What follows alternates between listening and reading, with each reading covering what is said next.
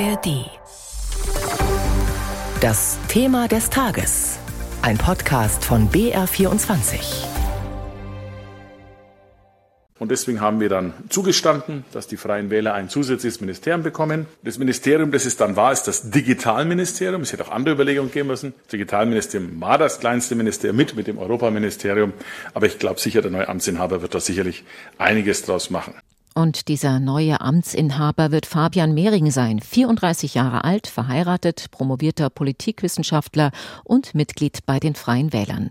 Er wird sich in Bayern nach den Worten von Ministerpräsident Söder ums Digitale kümmern und das Ressort künftig leiten. Welche Pläne hat der 34-jährige Schwabe? Wie will er Bayern fit fürs digitale Zeitalter machen? Welche Schwerpunkte setzt er? Darüber hat mein Kollege Veit Schmelter kurz vor der Sendung mit Fabian Mehring gesprochen.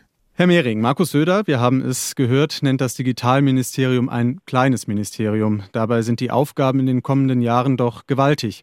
Digitalisierung ist eines der bestimmenden Themen der Zeit in fast allen Bereichen. Was sind die dringlichsten Aufgaben?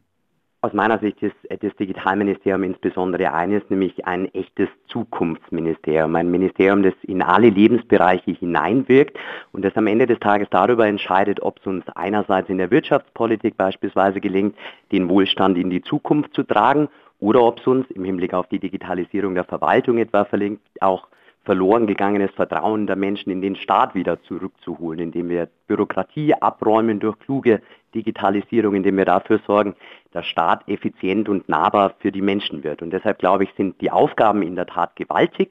Es ist aber auch eine Querschnittsaufgabe in alle Gesellschaftsbereiche hinein und vor allen Dingen eine echte Zukunftsaufgabe. Und umso mehr freut es mich, da in Spitzenverantwortung treten zu dürfen. Wenn wir uns zum Beispiel mal die Digitalisierung der Bildung anschauen, das war ja auch großes Wahlkampfthema Ihrer Partei bei den Freien Wählern. Da haben die Freien Wähler im Wahlprogramm versprochen, Kommunen und Schulen dabei zu unterstützen, zum Beispiel Tablets anzuschaffen. Das steht jetzt auch so im Koalitionsvertrag. Gleichzeitig fehlt es an Geld. Vermutlich gerade mal um die 1% des Staatsetats wird für Ihr Haus sein. Und die finanziellen Spielräume werden laut Steuerschätzung in den kommenden Jahren noch deutlich kleiner, sagt heute auch Finanzminister Füracker. Wie groß ist denn Ihre Sorge, dass wichtige Schritte bei der Digitalisierung am Ende wegen fehlenden Geldes nicht gegangen werden können? Natürlich bedeutet Politik am Ende des Tages immer Konkurrenz um knappe Mittel. Am Ende des Tages ist aber weniger entscheidend, aus welchem Haus die Mittel kommen, sondern dass die Mittel fließen, sodass Aufgaben gemeistert werden können. Wir haben uns ja jetzt im Koalitionsvertrag noch einmal klar bekannt zur Digitalisierung als Zukunftsaufgabe, als Masteraufgabe unserer Zeit. Und wir haben uns auch darauf verständigt unter beiden Koalitionären, weil sie das Thema Bildung ansprechen, da beispielsweise bei der Ausstattung mit Endgeräten die nächsten Schritte zu gehen. Und da ist für mich jetzt weniger entscheidend, ob die Förderkulisse, ob die Mittel dann aus einer Haushaltsstelle im Digitalministerium oder aus einer Haushaltsstelle im Kultusministerium kommen. Wichtig ist, dass Digitalisierung zum Fliegen gebracht wird. Und das, glaube ich, ist die Aufgabe, so wie ich sie interpretiere, für das Digitalisierungsministerium. Aber nochmal die Nachfrage, um Digitalisierung, wie Sie es sagen, zum Fliegen zu bringen, braucht es ja trotzdem eine Menge Geld. Wird da ein Prozent des Staatsetats wirklich ausreichen, um Bayern da wirklich digital fit zu machen? Ich bin fest davon überzeugt, dass nicht diese 1%, die dem Digitalministerium zugeordnet sind, die Mittel in Summe sind, die wir für Digitalisierung in den nächsten fünf Jahren ausgeben werden. Vielmehr ist es ja so, dass die Digitalisierung eine Querschnittsaufgabe ist und auch als solche erkannt worden ist von beiden Koalitionären. Das heißt, es gibt in verschiedensten Häusern auf verschiedensten Haushaltsstellen Mittel, die der Digitalisierung zugutekommen werden. Nicht alle im Digitalministerium, sondern verteilt über alle Häuser, weil Digitalisierung eben eine Aufgabe ist, die in alle Lebensbereiche, die in alle politischen Ressorts hineinwirkt. Aus den Reihen Ihrer Partei hörte man in den letzten Tagen auch immer mal wieder Bedauern darüber, dass man nicht das Landwirtschaftsministerium bekommen hat, sondern in Anführungsstrichen nur das Digitalministerium. Das ist doch sicher nicht die Unterstützung, die man sich jetzt als neuer Digitalminister aus den eigenen Reihen wünscht, oder?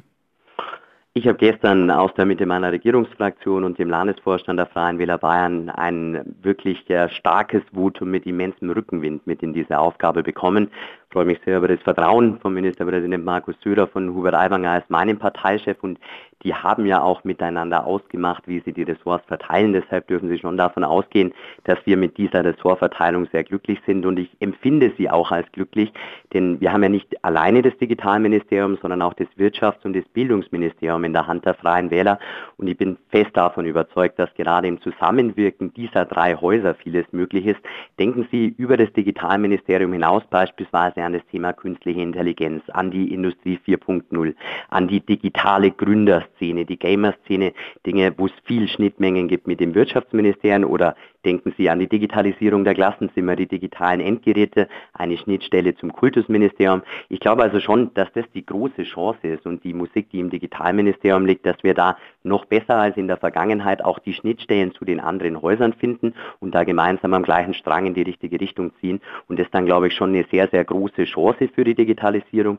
Und wenn ich das sagen darf, ich bin auch überzeugt davon, dass das Digitalministerium als Zukunftsministerium mit Wirkung in alle Lebensbereiche ein besonders wichtiges Ministerium unter allen Ressorts ist.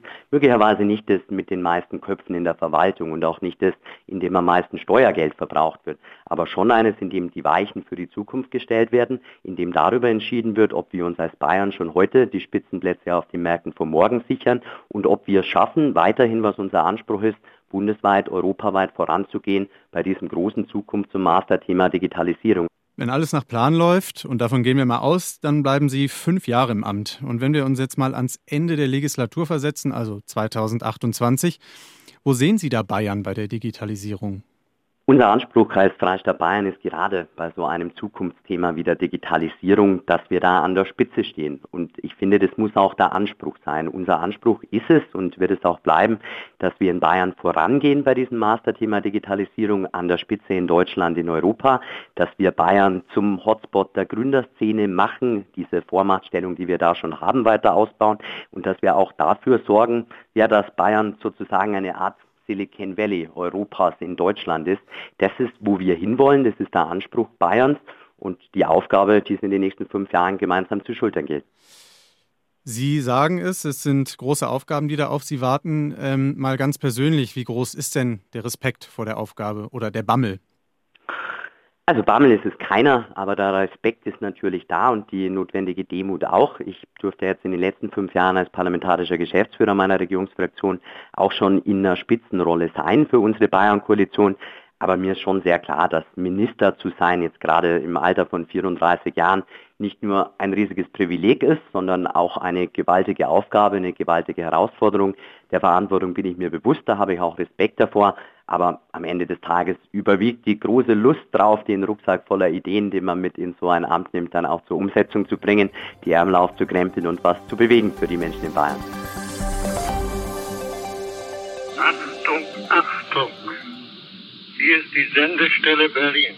Hallo, ich bin Gabor Pahl und für alle, die gerne in die Vergangenheit eintauchen, habe ich etwas, was es sonst nirgends im deutschsprachigen Raum gibt. In meinem Podcast stelle ich euch historische Tonaufnahmen vor, ungeschnitten.